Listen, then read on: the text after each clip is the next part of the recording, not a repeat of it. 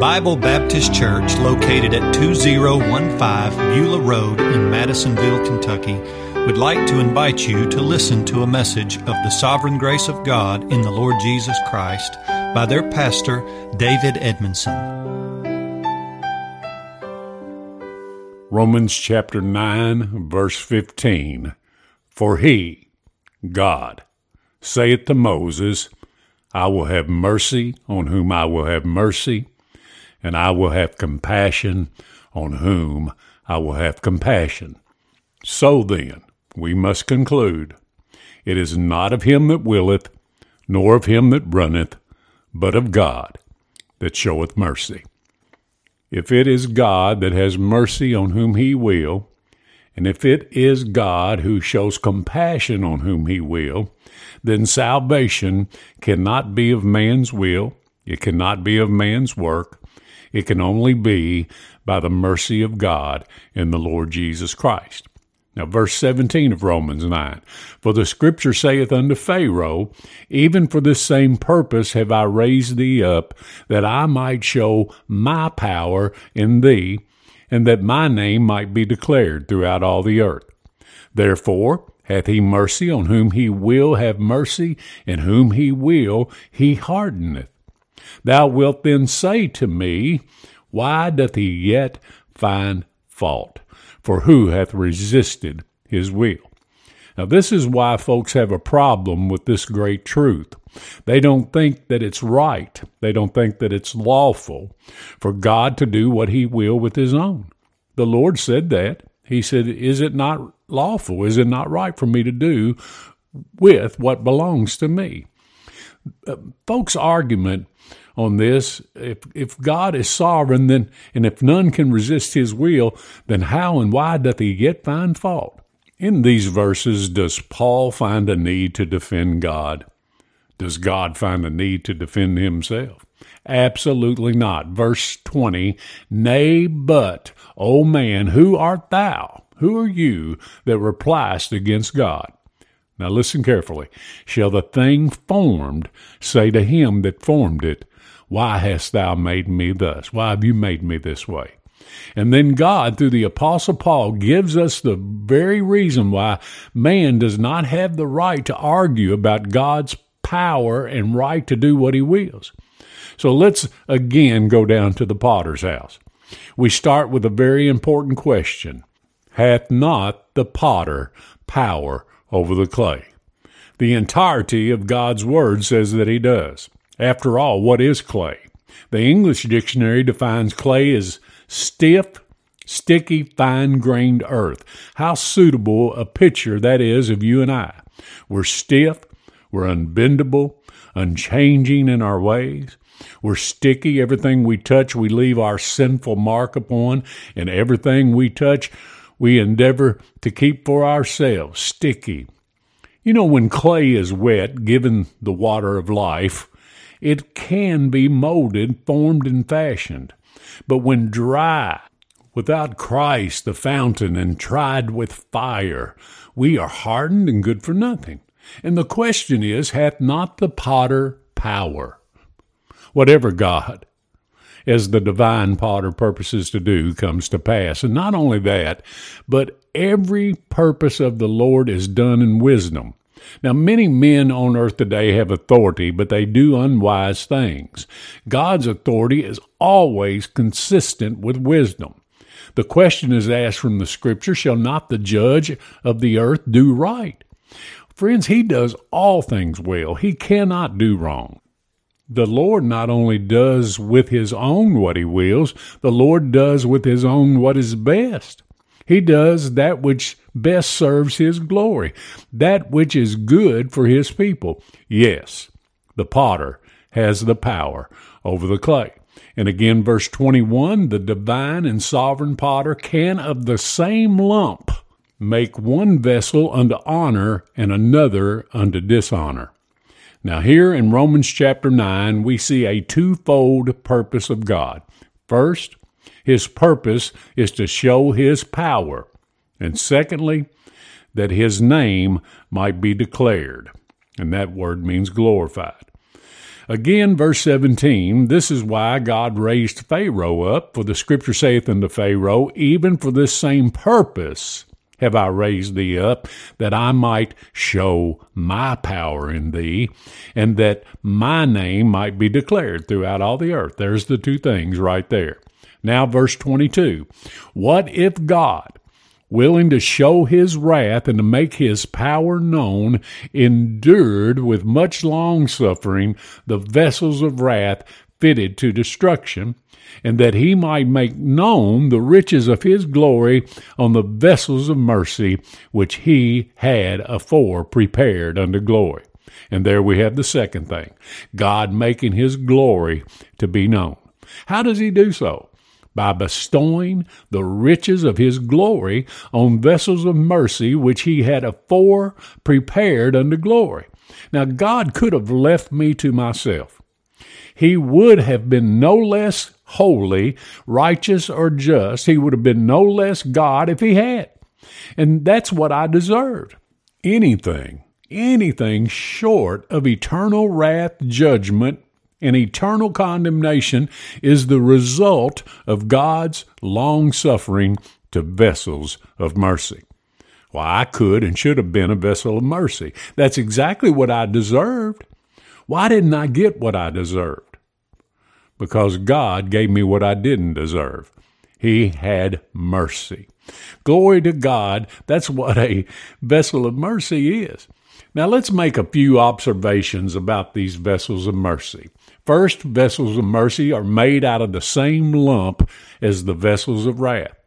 You look back to the hole from which you and I were dug, look back to the miry clay from which we were made, there lies nothing in us that differs from another.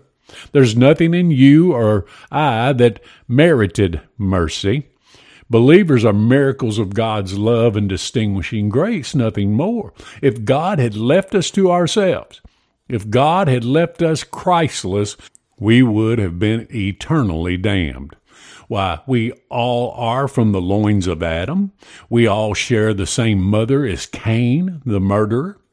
It is said that Demas forsook the Lord Jesus and Judas, who betrayed the Lord for 30 pieces of silver, they all had the same first parents that we did, Adam and Eve. We are all from the same lump. Secondly, from our text, we see that these vessels of mercy are entirely in the potter's hands. Had the potter willed to leave the lump of clay alone and untouched by his gracious hand, it would have been a vessel of wrath. There's no power in the lump of clay itself that could have made itself fit for honor, only dishonor. And clay vessels, apart from the divine potter, fit themselves for destruction. You see, only grace can prepare a soul for glory. No vessel of clay will be saved apart from the distinguishing grace of the divine potter and his work upon the wheel. The salvation of every vessel of clay is in the hands of the potter, God Himself, and we all lie in God's hands. And if any be saved, any, any man or woman be saved, it'll be by mercy, pure mercy, sovereign mercy.